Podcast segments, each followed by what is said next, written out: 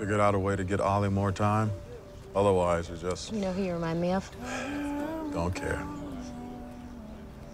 Me. When my mom was dying, hmm, I worked so hard looking for anything that would give her more time, and I didn't even think about it. I just instinctively knew it was what I had to do. She was your family. More than blood. She shaped me. More than anyone else, she made me who I am. How could it be wrong to do everything in my power to save her?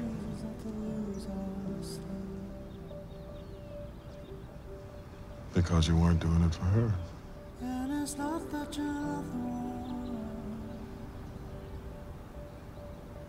I'd give anything for another chance to do it again. Just to be there with her and, and, give her the ending that she wanted. That experimental protocol that I made her do. All that suffering, putting her through all that pain when all she wanted was peace.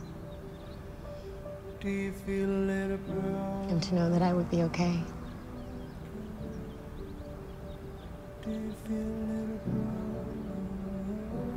Was my only regret.